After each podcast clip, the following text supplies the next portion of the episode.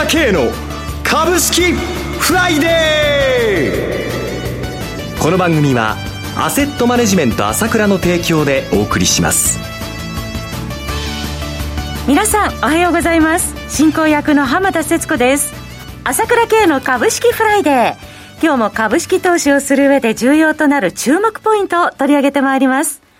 パーソナリティはアセットマネジメント朝倉代表取締役で経済アナリストの朝倉圭さんです。朝倉さん、おはようございます。おはようございます。よろしくお願いいたします。ます今週のマーケット、朝倉さん、どのようにご覧になってらっしゃいますか？そうですね、うん、日本のマーケットはね、まあやっぱり選挙前っていうことで動きづらかったですよね。はいちょうどあの先週末、2万8804円が引け値なんですけども、えー、昨日が2万8820円なんで、まあ、一週間 見るとこう上げたり下げたりしてたんですけども、まあ、そうですね、先週末のところに戻ってきたなっていうところで、まあ、選挙前だからこんなもんというところだと思いますよね。えーまああ、やっぱりこれで選挙結果がどうなるのかというところを見てみたいというところなんですよね、日本のマーケットはね。一方、アメリカ市場は相変わらず強いですね。すごいですね。あの、やっぱり基本的に、こう、まあ、お金が余ってるっていうのがあるんで、本当に大相場の中にいると思うんですけれども、はい、まあ、それでもいろいろあってね、あの、あったわけです。かえってね、10、12月、あ、く、あの、7、9の、あの、GDP が2%って出ましたけどね、はい、悪抜けみたいになって、ぼーっと上がってきてね、やっぱりこう、結局ナスダックまたね、最高値1ヶ月半ぶりですけれどもね、はい、S&P も最高値ということでね、もうこのいろいろこうあるんですけど、微動なりしないこの動きっていうのは、本当にこう強いしね、それからまあ、現実に経済も良くなってる。アップルがちょっと、まあ、あの、予想にね、あの、届かなかったっていうので、時間がちょっと売られてるんですけれども、はいまあ、その辺のところもこれこれ含めても、あ一時的な供給での問題ということなんで、えー、供給不足がまたね、あのー、解消すればまた違った展開になるんでしょうから、はい、まあそういう意味ではやっぱりアメリカ株強いということでね、はい、まあ日本株ついていってもらいたいところなんだなということですけども、まあその辺のところもまあね、じっくり話してみたいとは思いますがね。えー、それではこの後 CM を挟みまして朝倉さんに詳しくお話を伺ってまいります。鋭い分析力で注目、経済予測のプロ、朝倉慶。日々のマーケット情勢や株式情報、個別銘柄の解説を朝倉本人とスタッフが平日16時、メールで約10分の動画を無料で配信中。株の判断に迷ったら朝倉慶。詳しくはアセットマネジメント朝倉のウェブサイトへ。本日の指標解説無料メールマガジンにご登録ください。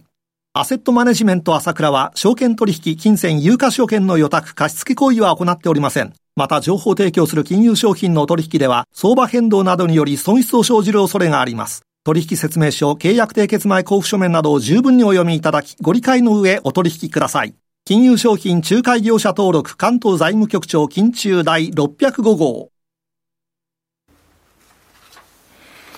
さて、朝倉さん、先ほどオープニングでもお話ありましたけれども、まず昨日のアメリカからですが、7、9月期のアメリカの実質 GDP の速報値、年率換算で前期比2%増ということで、これ前期の6.7%増から大幅に減速してますが、マーケットあまりね、材料してなかったようですが。そうですね。えー、まあ、あの、まあ、この中身なんですけれどもね、はいやっぱり見ると、ああ、こんなに減ったかなっていうふうに驚きましたけども、うん、まあ、市場予想は2.7%だったら2%になっちゃったんですけども、はい、特に個人消費がね、うん、あの前期の12.0%から1.6%に落ちちゃって、これはないですね。そうですね。設備投資も9.2%から1.8%増まで落ちたんですよね。住宅投資なんか7.7%減ということで、2ヶ月、2四半期連続マイナスだよということでね。はいまあ、要はコロナが拡大したとか、いろんな問題があるんですけども、ああ、こんなに減ったのかなっていうところはありますよね。えー、だけどまあ、基本的には今言ったようにコロナ感染が拡大しましたよ。それから、やっぱり供給制約が大きいんですよね。住宅価格なんか、住宅なんかもあの、部材がなくて建てられないとか、このアップの決算もそうですけど、半導体が手に入らない。から自動車なんかもそうですけども、だって、市区の自動車販売6割減ったっていうんですから。大きいですね。うん、日本よりずいぶん減ってるわけで、やっぱりこういうことでも、このやっぱり供給制約ということですから、ぱりそれ自体は徐々に時間とともに回復していくということなんでしょうから、まあ、この辺に対する先行きへの、こう、なんていうんですかね、あの、良くなるよと、だんだん解消するよという感覚はやっぱり強いと思うんですよね。はい、で、特にコロナ感染者なんかが、この9月を境にやっぱり明らかにアメリカでも減少してきているということと、うん、やっぱりなんて言っても大きいのは、あの、アメリカを占うのは個人消費ですから、はい、経済はね、えー、やっぱり経済の7割まで個人消費なんで、この個人消費に対する見方が、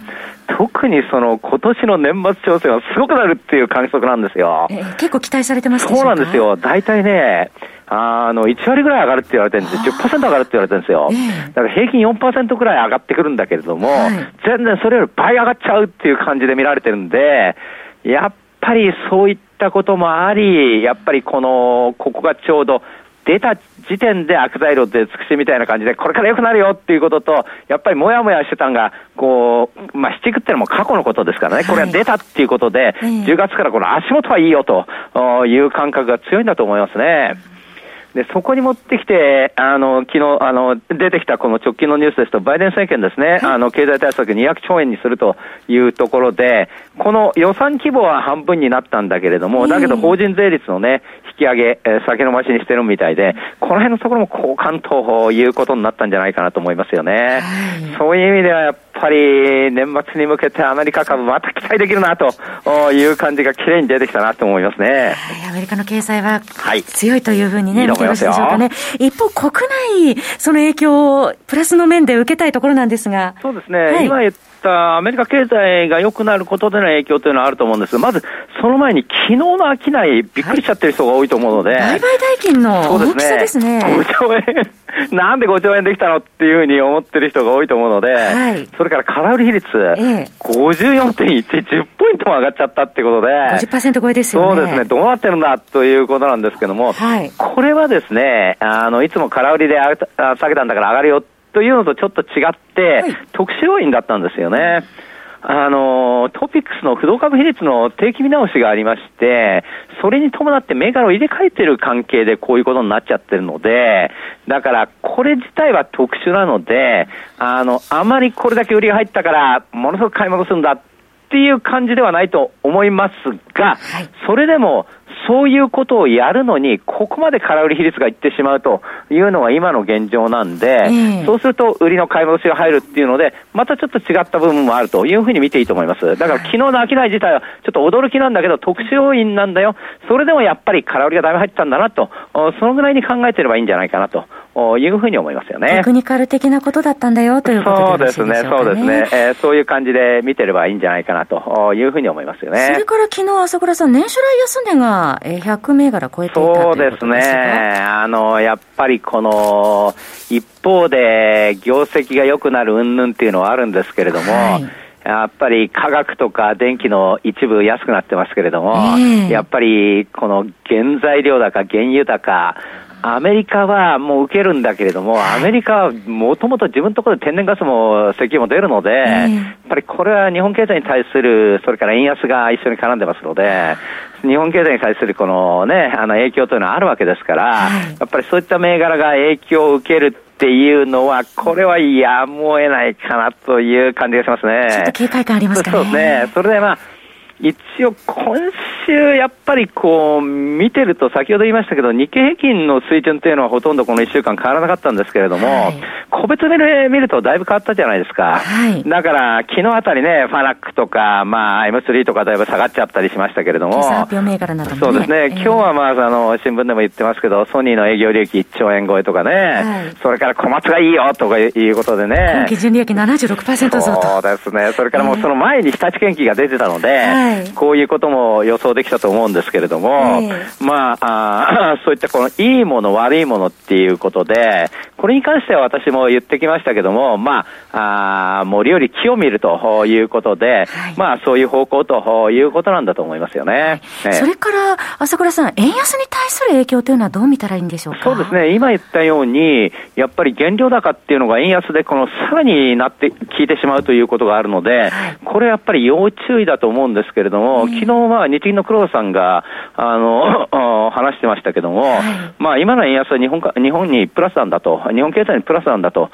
いうことで、まあそれは、その、あの、海外、あの、例えばトヨタなんかにしても1円で400億とかいろいろ、あの、それから日本、海外でやってる子会社っていうのは、その、金額が増えますから、そういう意味のプラスっていうのはあると思うんですけれども、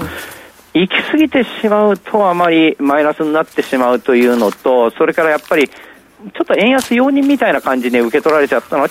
かもしれないので、ちょっとその辺、このこれ以上加速しちゃうとっていう水準には来てるかなというふうには思ってますがね、はい、それにしても株全体の収益ということに関しては、円安自体はプラスになると思いますけれども、庶民サイド、日本は電力価格が今後上がってくると思いますけども、はい、そういう部分っていうのは気にした方がいいかもしれませんね、今後ね。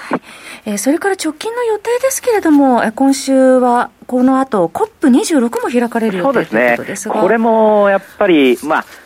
選挙、それから COP26 ということなんですけれども、はい、